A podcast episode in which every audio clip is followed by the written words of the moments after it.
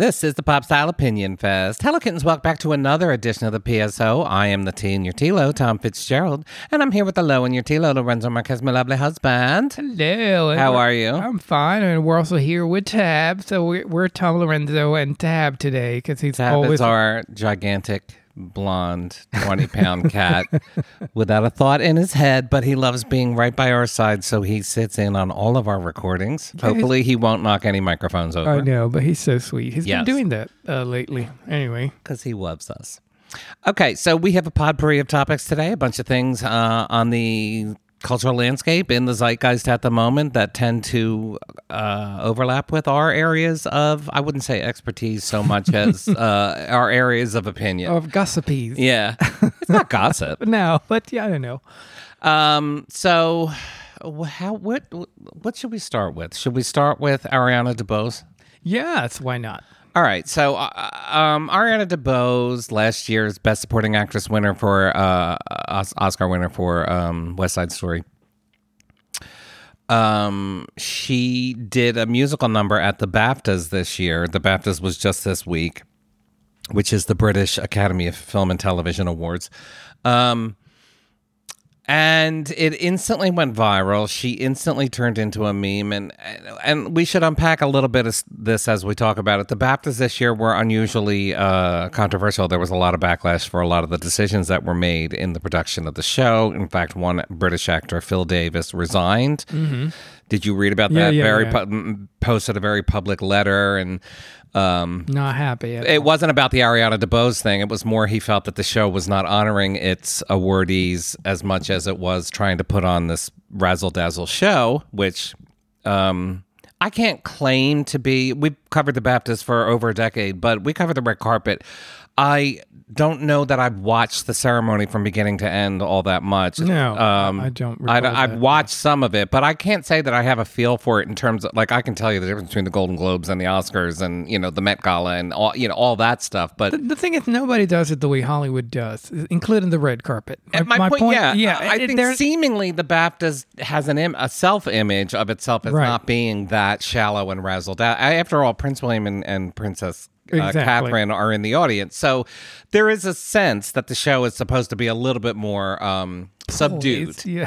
so Ariana DeBose, and uh, believe me, this this one actor who he did not mention her at all. So I don't believe that uh, people are resigning bat the at, you know their BAFTA membership because of Ariana DeBose. It was more of an overall sense that the show had gone too glitzy, and um, there's also a dual uh, problem is that all of the winners this year were white uh, across the board. There weren't no winners of color, and that's really bad. yeah. That's not good. Um, but I'm not going to get into that because um, criticizing in other countries, you know, that's you know, I'll, I'll stick to my criticism. I'll I'll stick to the Americans because there's plenty to criticize there. So anyway. Ariana DeBose gives this rap. She comes. She comes out to a song, uh, a medley of um, "Sisters Are Doing It for Themselves" and "We Are Family." right. And uh, then she leads into a rap where she names all of the actress nominees by name in this rap. And it's campy as shit. It's pure theater kid nonsense. And it's right up there with a hundred other things I've seen on American award shows, embarrassing musical numbers that I have seen on award shows. Especially, especially the Oscars. My God, there's Um, Yeah, a, ton it, of them. It was a very Oscars esque. yeah, they were trying to do that kind of. Yeah, and yeah, but same that doesn't number. explain why Americans reacted so poor. I mean, it wasn't just the Brit. It, uh, Twitter exploded. It became a meme instantly, and every American entertainment outlet has been writing about it nonstop ever since. So everybody reacted to it. And when we wrote about uh, her the other day appearing on the Graham Norton show, that we noted that you know she's kind of getting the same backlash that Anne Hathaway got when she hosted the Oscars and just spewed all of this theater kid energy all over the screen. And um, the movies aren't Broadway. And sometimes when someone gets their Broadway ass all over a stage in front of a movie crowd, it doesn't necessarily play all that well. There's two different worlds there. Um, and just like the theater world doesn't like, uh, you know, people being too, uh, I don't know, shallow or attention seeking, the film world does not like that sort of earnestness that comes with theater Right. kid energy. Go ahead. I think if you compare the red carpet, let's start with the red carpet, the uh, BAFTA uh, red carpet and the Oscar. I mean, you can see the difference. Uh, the the Can you really? I yes, uh, Okay, tell me. British actors are more uptight overall everywhere. Um, yes, Fair, You can but I mean, see, you can see how they. American actors. I know, there. but you can see well because they're invited and then they bring the American, you know, song and dance type of thing. Um, but the, they they tend to be a little more I don't know reserved and I don't know. Anyway, it's a different attitude. You can tell on the red carpet, and um, I don't think the thing with her performance is is first of all he- here's the thing that I always find interesting with these things is that they have 40 people around them making decisions. These things are decided way ahead of time. They have meetings and meetings and meetings about it. Um, but nobody's nobody will point out and say you know nobody will say well this I think this sucks. Can we just drop this? It's, it's never gonna happen. All right, let's talk about the number Yeah, and our own yeah, reaction. Let me just say, Okay, go ahead. It's never gonna happen. So people have these incredible ideas, and they think they're gonna be incredible out of their heads, and they're not, and they suck. Um, I think there's so many wrong things with the whole thing. Uh, first of all, yeah, we, we can talk about it, but I, I don't think. I think it didn't succeed. That I mean, that's the short version. I think I think they And I honestly think that's why she's embarrassed. Yes. Ariana DeBose, uh, we didn't get to this part. She deactivated her Twitter account because there was just so much Mm-hmm. memification, and the and the video went so viral. And I I do think. I mean, the conversation's turning, especially since she's been quiet for days now about it. Um, and now people are saying, you know, it, it was an appreciation of this camp moment. And Mm-hmm. there's some of that to it. But yeah, people were being mean because people can be very, very Well- mean about this sort of theater kid energy. And I take your point. I couldn't really sit through it. It wasn't good. I thought it was embarrassing. Uh, but here's the thing. Um, I I don't think they had camp as their intent. I mean, I Well, don't. that's the thing with No, camp. That's no. Susan Sontag's definition of it, of camp is that it's not the No, intent of the I- I- author. no, it wasn't the intent, and I, I think they, they, you know, people are always saying, well, they're all writing these pieces about how, how camp it is. Yeah, it's camp because people think that it, it, it was, it's funny. Um, but I think they, they, they were taking the whole thing seriously, and, um, and and I understand they were trying to pay an homage here to all these women, you know, and and all these actors. Angela Bassett did the thing. Yeah, but then the, but the lyrics were horrible. They were so um, bad. They were really really bad, and and the way she sang was absolutely horrible. She has the most amazing voice. I mean, we know that. Um, She's got an okay voice. She's yeah, really she- a dancer. yeah, but but she, she has that Broadway voice. That's what I mean by Fine. amazing. You know, it, it's it's professional. That's what I'm, that's my point. I'll take amazing back. It's very professional, very polished for for the theater, for the uh, you know for the for, for the stage. But anyway, and um and it just in the beginning, she, it it's so forced. I mean, if you watch the video again in the beginning, her voice is so like so loud and so like screaming and and it's just not it it if you watch the whole thing my when i watched the first thing the whole thing my first reaction was like this is this is not her. First it doesn't sound like her. It doesn't sound like her as as you know ariana DeBose. I, I don't know. I, it felt like she was trying to play somebody else or be somebody else. And i understand all the homage and and you know playing you know homage to all the, those women and and that you know women who don't get a lot of recognition blah blah blah and and then Blah blah blah. Women. Blah blah blah. Now my point. now my point is that oh, there's the score and and scores and blah blah blah blah blah about how women, blah, and then they give it. That's my point. They give it to all the white people, Right. You know, uh, and um, so yeah, um, and I think all the actors actresses uh, they were caught off guard. You can tell that they they were not expecting it. Some of them were enjoying it. Yeah, I mean, if you if you Viola Davis was. and Michelle, uh, you Right. know, I uh, mean, but some of them were like, "Oh, okay," and then you can tell they didn't know how to react, or some actually react very badly. I think. I mean, some of them, Looked like they were embarrassed. yeah, some of them are like, um, you know, you could crack a smile here, you know, just to help Ariana here. But it, the whole thing was just really, really bad, and. uh and here's the thing now with social media, people react immediately. uh, you know, these things get a reaction immediately. So uh, as you're watching, you go on Twitter and they're already talking about it, and it just didn't go well. But you know what does go well? Yes. Always goes well. My Always. Bombas socks. Winter is better with Bombas. They make thoughtfully designed clothes that make you feel cozy at home, supported during outdoor activities, and good, knowing that for every item you purchase, they donate another to someone in need. I believe I have spoken ad nauseum on this podcast about how much I love my, my Bombas Yes. socks, but I do. And every time I'm talking about my Bombas socks, I'm wearing my Bombas socks because I literally don't have any other socks. No, you don't. There are my Bombas gym socks and my Bombas casual socks and my Bombas dress socks and my Bombas uh, merino wool socks. I mean, my holiday socks. Yes, I know. My ankle socks. I fold them. I know, and you do a beautiful job, honey. You also fold your Bombas socks. You are not lacking in that department either. Anyway. Socks, underwear, and t shirts are the number one, two, and three most requested items in homeless shelters. That's why, for every comfy item you purchase, Bombas donates another comfy item to someone experiencing homelessness. Every item is a seamless taglet. Every item is seamless, tagless, and luxuriously soft. Bombas are the clothes you'll want to cozy up in all winter long. They use the softest materials like merino wool, pima cotton, and even cashmere, which makes them the perfect cozy wintertime layers. Are you a winter jogger, a skier, or snowboarder? Bombas makes temperature regulating clothing so you can feel more comfortable doing what you love most. Their slippers are soft on the outside and even softer on the inside thanks to materials like fuzzy Sherpa. So, Go to bombas.com slash TLO and use code TLO for 20% off your first purchase. That's B-O-M-B-A-S dot com slash TLO and use code TLO at checkout. Thank you, Bombas. All right, returning to the Ariana DeBose thing because we are not done with that.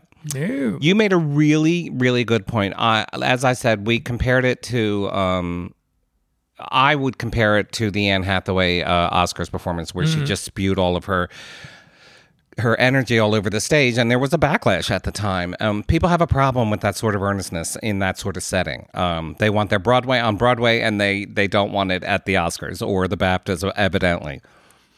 But you made a really good point before we flipped on the mics about the Independent Spirit Awards. I think it was last year or the year before. It's a 2020. Oh my goodness! It was two year, three years ago. Um, when go ahead. Um, it, I I actually just watched it and I was like tears running down my face because he was so funny. Uh, during the Independent uh, Spirits Awards in 2020, um, the Gay Men's uh, Choir of Los Angeles uh, and the special performance by Alex Newell. Um, he was in um, Glee, right? If I, he- uh, no, I'm sorry, not he. They they were in Glee. Um, anyway, uh, did this incredible performance uh, on stage, um, and where the thing was that the gayest moments in film. Uh, so they sang about the movies, about the actors performing and everything, and they ended up the whole thing spending like five minutes on Laura Dern, which was freaking Where they just kept singing her name. Laura over and Dern, and they kept saying Laura Dern ordering a K salad, you know, a Right. kale salad. So all that stuff. Um, and you know, Laura Dern dressed like a slutty in court. So they were mentioning all these moments of Laura Dern, uh, and just ended the whole thing with Laura Dern, Laura Dern, Laura Dern, and it was so unexpected and, And funny and funny. And of course they rehearsed and the whole thing was done, you know, to perfection. And it, it worked. It worked. I mean, because usually these things don't work for me. I'm always like, oh my God, this is so embarrassing. But this particular moment was incredible. Yeah. Uh, and it wa- that wasn't the case with, with Ariana, unfortunately. Yeah, I I do feel bad for her. I hope she can um, embrace the fact that she created an inadvertently camp moment. Um, I don't think anyone thinks that she was terrible or anything like that, but uh, people just ran with it because it was, it, yeah, it was campy. It wasn't, as you noted, it just wasn't good. If it was some incredible performance, I think people wouldn't really feel this way. But mm. she was giving it her all for the goofiest damn rap you ever saw in your life.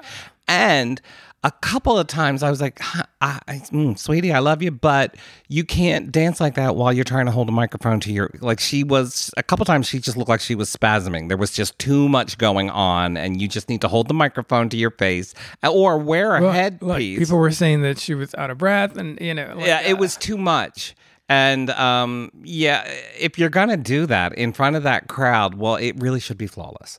Um, the, and it's a shame because it's no great crime. She just had a lot of fun with something, and she and she thought she was, you know, honoring people, but it turned into this thing that embarrassed her. And I, I truly, I don't love the moment. I don't love the number, but I truly feel bad for her. She is just this sparkling entertainer who, She's extremely talented. yeah, And- who and doesn't deserve this kind of. I honestly think she she she thought she was uh you know honoring all these women. Uh, it, it, uh, she thought that Of was course. She well, thought it was it was a great. She moment. certainly wasn't insulting. No, no, but my point is she had a good idea, but it just didn't. It wasn't executed well. I think. Right. Um, and it was just like, and some of the lines, you know, like Jamie Lee Curtis is is all of us. I mean, like what? Huh? Right. And people I, like, s- I get the Angela Bassett did the thing. I actually get that. I thought Uh, that was awesome. Yeah, actually. but then she led into Viola Davis, my woman king, and again, that's not wrong. But you put those lyrics together, and it's like, honey, that's maybe rethink that, rethink that construction. Um, But it was hilarious. People on social media. and she with- didn't mean it to be hilarious, Well, and now her thing. feelings are hurt, and that's a shame. It is because I'm sure she worked very hard on it, but you know, it just didn't work. Like the Sometimes things producer of the work. BAFTAs came out and made a statement about how it was unfair to. I, it became a thing, and I do. I feel bad for her, and she'll get over it. I'm sure she'll get over it. But And I think you know, people pick certain parts of it, um, and you know, and run with it in, in so, on on social media. So I think that that that that's what it is. Uh, Yeah. Because you, if you watch the whole thing, they did applaud and they, they you know they were happy Right. for her towards the end. But that's not what you see on social media. You see her, you know, Right. running all over the stage. It's true. All right, uh, moving on. It was just announced today that Warner Brothers is um, bringing their Lord of the Rings film franchise back. Um, uh, uh, Warner Brothers CEO David Zaslav, who has been doing all sorts of changes at Warner's and HBO, some of which have been controversial, um, because he's been canceling all sorts of shows and dropping movies off of HBO, off of the streaming service and everything. So there's just a lot going on there. He's clearly um, moving to maximize that Warner's as Right. a money making machine. And he announced this during an earnings call on Thursday night, and it was reported by Variety. And I have a lot of feelings about this because I love Tolkien Right. and I and I think this might even be a more important point to this discussion. I love the original trilogy. I love the original Jackson trilogy as a, as a, a filmmaking uh, Right. achievement. Um, and what, but one of the things I always loved about it is that for a, a good portion of its existence, it stood alone. Although then the Hobbit films came along, but even then, it felt like, well, let's tie this end off. If you're, you know, fine. I really didn't think they were going to go back to it. Um, and uh, this is separate from the um, from the deal with Amazon, who is able to do the Rings of Power, which is an interpretation of Tolkien using a lot of his base stuff, but they're going off in directions. They're creating new characters. They're using most of Tolkien's characters, and and the, they're trying very hard not to. Um, um, violate his history as he laid it down, although they've compressed it tremendously. But this sounds different. It sounds like um, Peter Jackson ca- came out with a statement and said, "Yeah, Fran, Fran Oh, yeah, Walsh and Philippa Yeah, Boyens and I, the three of the three who were uh, you know responsible for the trilogy, we're uh, involved. We're listening to them. We're having conversations. So it it really, really sounds like they." They are going back, Mm-hmm. back literally to the world that he create that Peter Jackson created, which would mean like I don't know, Liv Tyler back as our or or you know what I mean? Like that's what they're making it sound like. Like that, and technically you could, you could. It's only been twenty years since the films ended, and um, everyone who was still alive at the end of that trilogy, like who hadn't gone off to the you know, Right. to the west, Right. Right. Right. is still alive 20 years later. Tolkien was very clear about what happened to all of the characters. This is what it's in all the appendices about and he Right. wrote fairly extensive they didn't go on necessarily adventures, although they went out on raids and stuff like that. Um but they all had extensive lives. Like the the hobbits all became very prominent in in the Shire in various roles, and and um, uh, like Gimli created a, another dwarf kingdom in the Glittering Caves and that sort of thing. So there's there is some stuff there. It's not that you couldn't, but I'm like, do you? I don't know. I I I think there would be tremendous sentimentality in seeing like the remaining hobbits in their middle age in hobbit make- makeup shooting scenes again. Right. On the other hand, I don't know that I really want that. I don't know. Sometimes I think you just let let things go. You know, you enjoyed them, and then they're that, Right. It's over, and you watch it like we do. We watch it every once a year uh, during uh, Christmas, the whole during thing. holidays, uh, Christmas. We watch the whole thing, um, and then you enjoy it. And we always make the same comment: "Wow, we still love this. It's still it's still great." Blah Right. blah blah. And then you move on. I'm to something else. I mean, I. I don't understand what else they, they can explore. I mean, Amazon kind of did a good job, um, but even so, it, it feels like a It feels a little off. I it, did it feels like a it. stretch a little bit every It now does. and then. It does. Uh, I enjoy it because it's beautiful and they they spent billions of dollars, uh, you know, Right. producing it, and it looks like it. Um, And it's respectful right. of Tolkien. So I do enjoy the Rings of Power, even though I know it's not. It's really not perfect. Um, It just feels like someone taking over a company and, and, and bringing all these old things to make more money. You know, the thing about the announcement is that he, it, the word franchise was used quite a bit. Like it's not, oh, we're going to make another film. It's like, no, we're going to explore this like a Marvel property. like a Marvel. Well, that's Oh what God. every studio know, wants. which Every just- studio oh was looking God. for their Marvel universe where they can just launch 30 films over 15 years and all of them make a billion dollars. Um, and great independent films. Just you know, uh, that's a go separate discussion. And I, I honestly think part of that is uh, whatever. We can have that at another time. Independent films still exist. They're not being I know, um, but they- wiped out. I I understand that, but they don't get the recognition or the uh, uh, they're not promoted or, or the same way, which is which is the shame. Anyway, Anyway, back to Lord of the Rings. What do you feel? Do you are you? Let's say, let's say Mm-hmm. We are back in the Shire, and it's Billy Boyd, and it's Dominic Monaghan, and it's Sean Astin, and they're all fifty years old Mm-hmm. playing the same characters. And what if we get Viggo back as aging? Mm-hmm. You know, um, Aragorn and Liv, because Liv Tyler, she could totally play Right. Arwen at the same age, and she wouldn't look any older. So, for real, honestly, I'd be bored. I would too.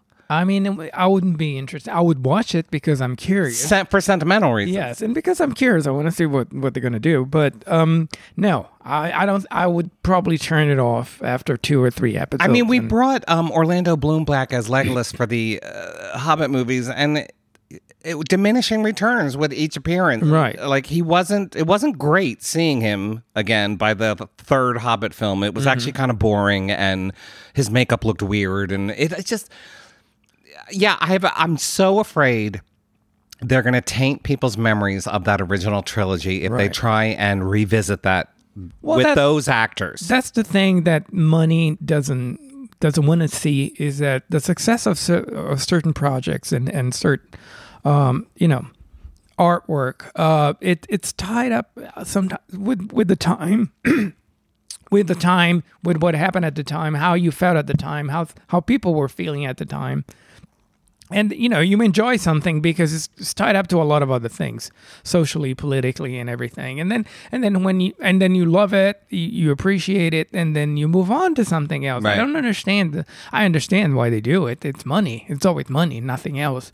Uh, this idea to bring something back and i understand why peter jackson uh, wants to It's the biggest success of his career. yeah, I mean, Come let's face on. it. What else has he done that? Has not be- true. I mean, That's not as true. big as as the Lord of the Rings. Nothing. Well, no one's going to have a success bigger than that. Yeah, so of course they want it back, um, and for I- for many reasons, I'm sure. Listen, I if Peter Jackson and Philippa Boyens and Fran Walsh, um, if it was announced that they were jumping on board for the second season of The Rings of Power, I would be excited about that Right. because first off.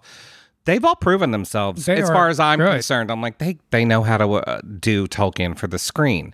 Some may disagree. Mm-hmm. There's plenty of people who still don't like the changes they made to the story, and I understand that. But I think they have proven themselves as people who, of course, you could turn around and say that the Hobbit movies ruined their reputation. But one thing I have to insert here about the Hobbit movies is that they made nearly as much money as the Right, original right, trilogy. right. Like we can talk about how they were a creative f- failure, which they were, but they they made Warner's or New Line a shit ton of money, just like the original trilogy did. So their record is proven. And I would love to see them on a show like Rings of Power, which is, let's face it, struggling to figure out a story in between Right. all the cracks. Eh. These people could do that.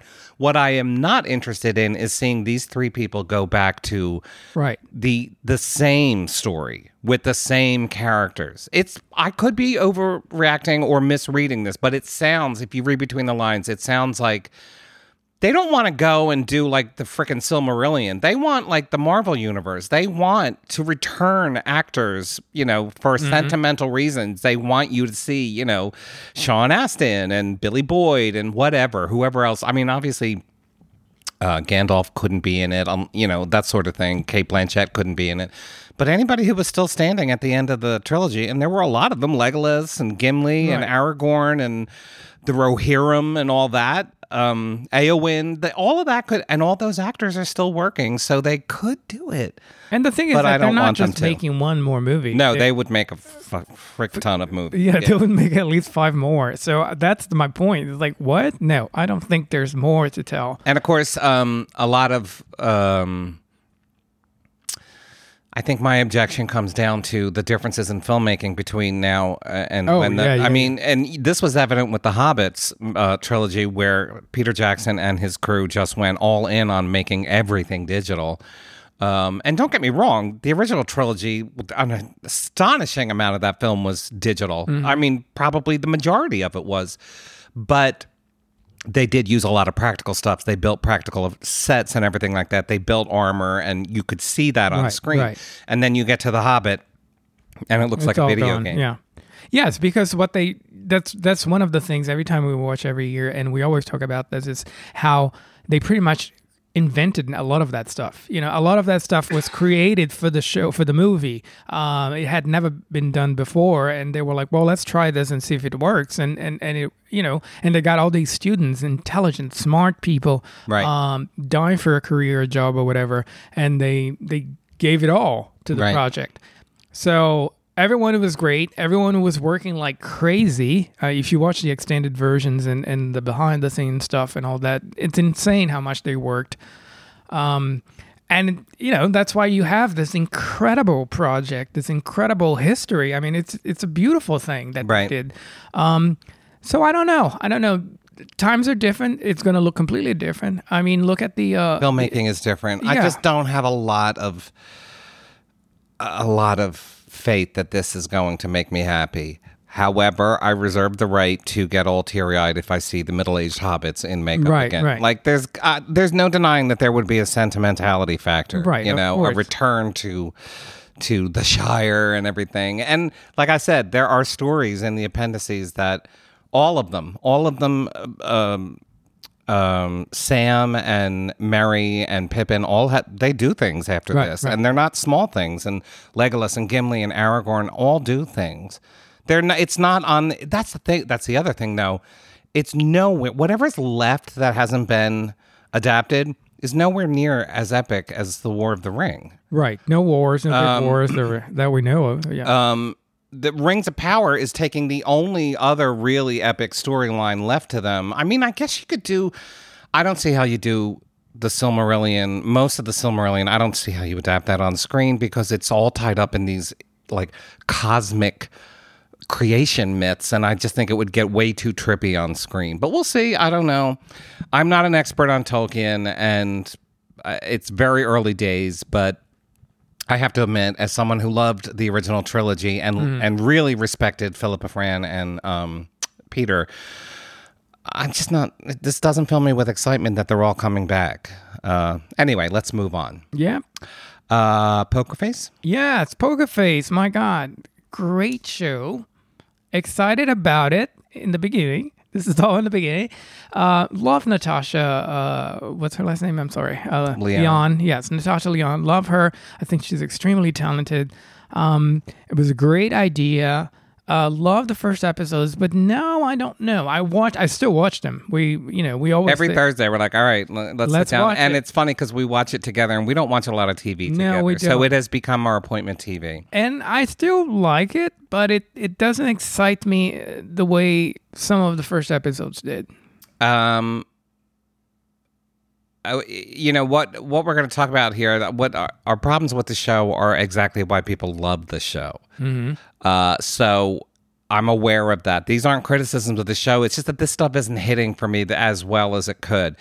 I agree. Natasha is so ridiculously charismatic and so easy to watch. Um, every episode is a joy just to watch Right. her, and um, she has tremendous rapport with her co-stars.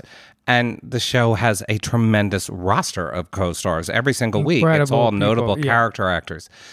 Um, but here's my thing it's sort of the same thing. If you recall uh, when netflix brought back um, one day at a time and they rebooted it and it was with a um, cuban american family. Right. uh, but everything else about the show was a typical three camera sitcom with a laugh track which has largely fallen out of favor uh, in in recent years and all the critics loved this show and they kept talking about this show and you have to save this show because the ratings weren't so great at the time and obvi- they only, i think it only lasted three seasons. And every time i tried to watch it i was like yeah i get what they're doing. They're doing a classic three camera sitcom but I gr- I watched so much of this back in the day that I it will never look fresh to me again. I think you have to be under a certain age to be t- excited by that sort of thing. And Poker Face, slightly similarly, is doing a full on pastiche of an '80s, um, you know, pr- procedural drama Right. Uh, like Magnum PI or something, or Columbo, or any of those shows. And the the font looks the same, the music looks the same, the setup is the same, and the types of characters she meets are always ex hippies in a nursing home, or race car drivers, or actors who are have, are trying to kill each other, or special. Everyone is, is really colorful and really interesting, and every week she gets herself caught up in the most unlikely of situations. None of this is a criticism. That is the point of the show. But I like I did agree with you. We just watched the one this week with Nick Nolte, who I mean, it's very poignant watching Nick Nolte on screen, and I really did think his scenes with her were, were kind of amazing.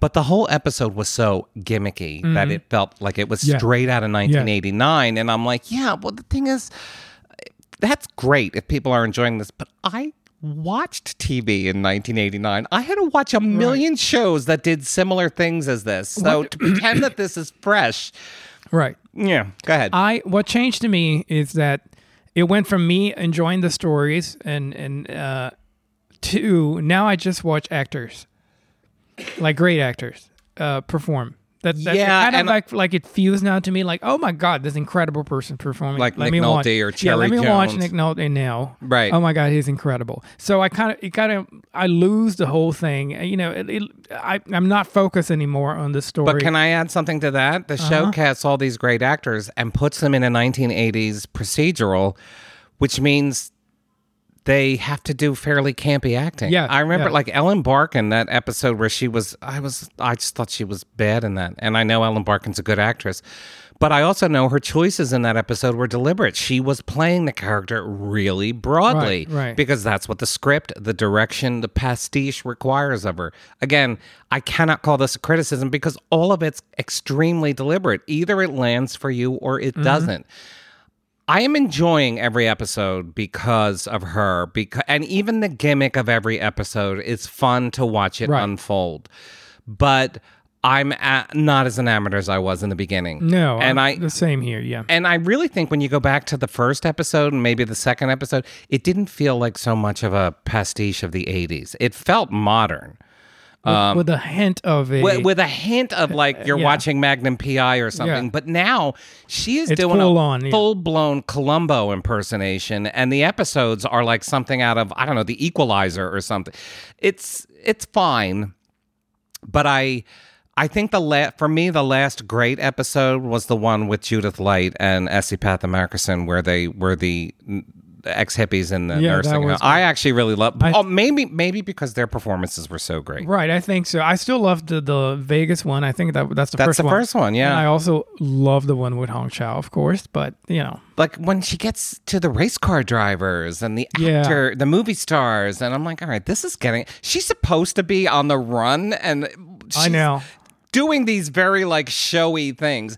And I, listen, I'm not like a lot of people are like, isn't it weird that every week someone she knows dies? That doesn't bother me at all. That I mean, No, that's Murder that's She Wrote. Uh, Yeah, I know exactly. It's a- Hundreds of people died on her It- watch. It's a show. So I don't Yeah. mind the um the hook for the show. I really don't. It's just that sometimes it lands for me and sometimes I'm like this is this is so much pastiche that it it's starting to feel like a parody of it rather than just an homage. If that makes any freaking sense. It made Right. sense in my head. I'm still watching it, but Of course. but it it. it I don't have the same excitement. I agree. that, that I had uh, watching the first, second, third, maybe. Yeah, I agree. Um, she's amazing. I, I love how it's being cast, um, but I do think it's it's getting very gimmicky very quick, and it's it's a little disappointing that a show like this is getting gimmicky halfway through its first season. So that's all. I we expect a lot of vigorous disagreement on this. sh- Oh yeah, yeah, yeah. Of course, but it seems like everybody loves this show, and I will say I like this show. I probably will never not like this show because Rian Johnson is the producer is amazing. Natasha Lyonne is always amazing. she is also amazing. Yeah. I'll just never hate the show, but um, I just wish it wasn't quite as gimmicky as it is right She's now. she's incredible, and she has such a funny way to deliver her lines. She I does. Mean, like it's sort of like you. Yeah, I mean it. It comes so natural. Yeah, Uh, it- um, even though it's that that's kind of the amazing thing about her is that she comes off like such a natural, but her her acting is very affected. There's Yes, a lot yes. of twitching and and verbal tics and and that sort of thing that she relies on, but she's charismatic and smooth and it never feels like she's falling back on, you know, a persona. So she's very fresh. I like the show. I just like I said, wish it wasn't gimmicky. All right, moving on. Mm-hmm. We uh, do you want to talk about the red carpet? I guess we are. If I opened it up, yes, now we do. all right. It's not a big long Now we- thing, we- but we were okay. So this week. Uh, we posted a couple pieces about Jonathan Majors, who is um, this rising hot young actor who was in Ant Man and the Wasp: Quantumania and also in Creed Three, and he made a big splash a couple years back in Lovecraft Country and um, his his red carpet, his public style, as his star has risen, as we have noted, has gotten increasingly quirky and pr- sort of pretentious and affected. Where he's adopted this sort of hobo style, Right, where right, he's right. wearing goofy hats and goofy shoes and pants that don't fit, and he'll go out onto a red carpet. Having, as far as I know, used a stylist, and he won't have collar points in his collar, so his collar's all curling up and his tie is undone. And none of these are mistakes. Um, these are all affectations. And be- Yeah, the, these are all things that her, his stylists are horrified. I agree. Uh, and then I, this, and then he carries around this little coffee mug, and and he he carries it out in public in the street. And I think he's taking it on red carpets. I know he's taking it on talk shows, and it's all about this advice his mother gave him about filling up his own cup or something like that. Every, but, everything about it just smacks of pretension. But I'm not singling him out um, because what really I came to Lorenzo this morning because I, I said I think I w- we should talk about this, and I specifically brought up Alexander Skarsgård at the Berlin Film Festival because we had pictures of uh, we featured Mia Goth. Um, they're both in Infinity Pool together, but he was at both of the events that we featured for Mia Goth, but we didn't feature him uh, mainly because his outfit wasn't interesting. Mia Right. Goth is Yeah, a rising yeah. star, whatever. She has an interesting look but um it's and i do want to point this out that this is not why we didn't feature him um we didn't feature him because his outfit was boring but in some of the pictures for um this pr- promoting this film there's one event where he just lays down on the floor while the whole cast is there. Um, he did an event a couple weeks ago where he was posing with a dog collar on, or he does all these goofy faces or, or, or carrying on on the red carpet. Um, he's kind of famous for this. He one time appeared at a black tie event in a tuxedo with no pants. He's done this sort of thing before. But when I was looking at the pictures this morning, I was like, you know, you're six foot four, blonde and blue eyed. You're like this Viking god. And I think there's a certain amount of privilege that comes with being able to act that way while all of your cast and coworkers are not. And it made me think of Jonathan Majors and it made me think of Alexander Skarsgård. And I'm not really calling these dudes out. I think I the longer we write about the red carpet, the more I understand and respect actors who really aren't into it. I get that. It's about your art, it's about your work, and this sort of promotional fashion show bullshit. It's I I completely respect that. However, um you got to show up. It's kind of in the contract number Right. 1.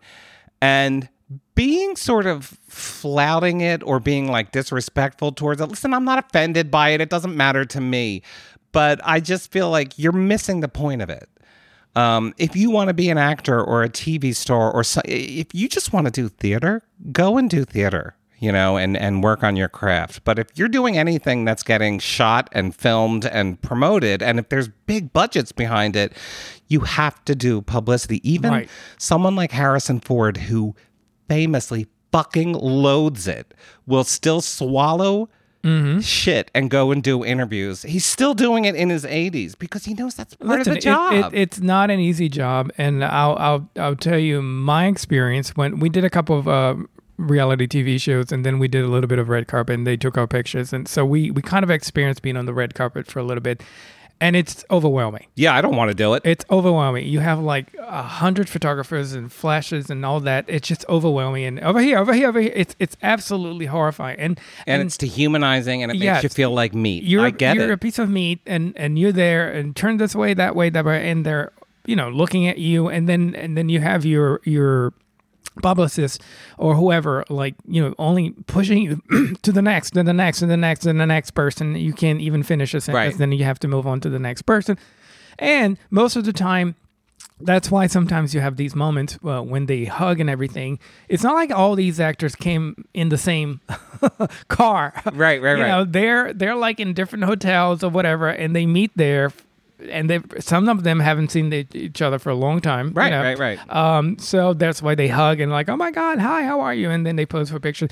It's it's a lot of work. It it it it requires a lot of you. And uh, another experience that we have is that when we, especially when we promoted the first book, because you know the second one had, we had the fucking pandemic, but the first book we were interviewed many many times, and and it's the same question. It's the same thing. My point is that it, it this is this is what they do. They they shoot a movie and then they kind of forget about it, and all of a sudden they have to sort and of have like to talk about it 24-7 and put on pretty clothes Yeah, and, and it's the same smile and question. never be annoyed. and and never be annoyed because if they if they get annoyed or, or whatever, that's going to be the topic the next day. right. Um, so it is, it is, it is. Yeah, it's overwhelming and stressful and all that. I get it, but you also make millions. No, and putting that as I don't think Jonathan Majors is making millions yet. Putting that aside, it's the level of work that you're the level of yeah, the level of work. And I don't mean the level in quality. I mean the level in terms of finances. You're doing things like a Marvel movie, Jonathan Majors. Well, guess what? Right. Millions Right. and millions, hundreds of millions of dollars was poured into that movie. And your million dollar castmates, all of whom are huge superstars, are going to be out there on the red carpet promoting the shit out of this movie and doing Right. their best to look good and professional while they do it. When you show up with your little cup and your goofy hat and your hobo shoes, okay, great, you're an artist. You're still in a Marvel movie, like, and it's still costing millions of dollars. Like, Uh-huh. suck it up. And I, I, we said it when we wrote about him, and we've said this before about Lena Dunham. Just so we're not singling out men, um, because we talked about this with Lena Dunham before, where, and there's a huge difference between the way Lena Dunham used to do the red carpet and the way someone like Kristen Stewart does the red carpet, where Kristen Stewart, she doesn't do red carpet, but she'll do public appearances like the one she did this week in like ripped jeans and a t shirt and Right. sneakers. But that's cool. That's an expression of her. She actually looks great in those things. And she's usually Kristen Stewart venue appropriate. Like she, she was doing a, a campus talk thing in these in these jeans. Lena Dunham would show up at things like the freaking Met Gala or the Emmys Right. in these outfits that were designed to be outrageously awful on her. And she was inviting all kinds of criticism because she knew the criticism would wind up focusing on her body because people are bad about that sort of thing. And it was just this this endless cycle of her flaunting or or flouting, I guess, a red carpet let's say etiquette and then trying to use that as as as if she was making some sort of and it's the same thing I would say to Jonathan Majors just show up in you know your favorite sweater and a pair of jeans. Right. You know, that's kind of unassailable unless unless the dress code is formal. Just just show up in something that doesn't look like clown clothes. If your statement is you're too good for high fashion modeling, you know, do that. I actually do respect that. It's when you show up in these clown outfits, or like with Alexander Sar- Skarsgård, where you're like, I'm, I'm just gonna act like a total dork ass on in front of every camera. Well, part of the reason you can get away with that is because you look like you do. Right. You know what I Right. mean? Um, And, it's also taking advantage of, of the fact that you're a celebrity because when I agree. if you really think about it, all these people are doing their jobs around you. that's my point. There's You know? a lot of people doing work here, not just you. They're all doing the job, and you're acting like an asshole. stylists and fashion Yes. people and Everybody. publicists and Everybody. producers. Yes. Everybody's doing a job to produce a product and promote that product. You're on that team, and when you start acting like you're above it all, just no. I'm sorry. I'm, I'm laughing because I, I'm the one um, who usually get the get all the pictures, and I didn't know about the cup. So I, I saw I saw his pictures. I was like, "Fuck!" Every picture he's holding a cup, and I don't want that cup. I had no idea. Yeah. cup. It's his The thing. cup. Jonathan I had no idea. yeah. So I was like, "Fuck it!" It's gonna be pictures with a cup, and you know, people are gonna talk about. Listen. I, have no get idea. it. I, I think he, and I think it's probably more acute that as a black actor who's very serious about his craft, he's being very intense about holding on to his ideals and not being turned into a piece of meat and that sort of thing. Right. So I, I, I do want to respect that, but I'm also like, yeah, all right. But a lot of this is just so affected and pretentious that uh, just show up in a black turtleneck and black jeans, and then fine, you're an artist. Um, you don't have to do this hobo shtick. The, the the thing, the collar points thing, set me off because that's just a choice. Like you literally have to re- remove that Right. so that your collar will look like shit, and that's just no. You actually had to work to get to that point. Yeah, it's it, it's their way of saying that you don't care by caring too much about it. Bingo. bingo, bingo, bingo. All right. I think we have covered a wide array of topics, so we are giving you much to yell at us for Yes, and tell us what you disagree. So uh, we would love to hear from you in the comment section on our site, uh, and we'll be back next week with whatever crosses our eyes or crosses our desk. Until then, love you, mean it. Bye bye.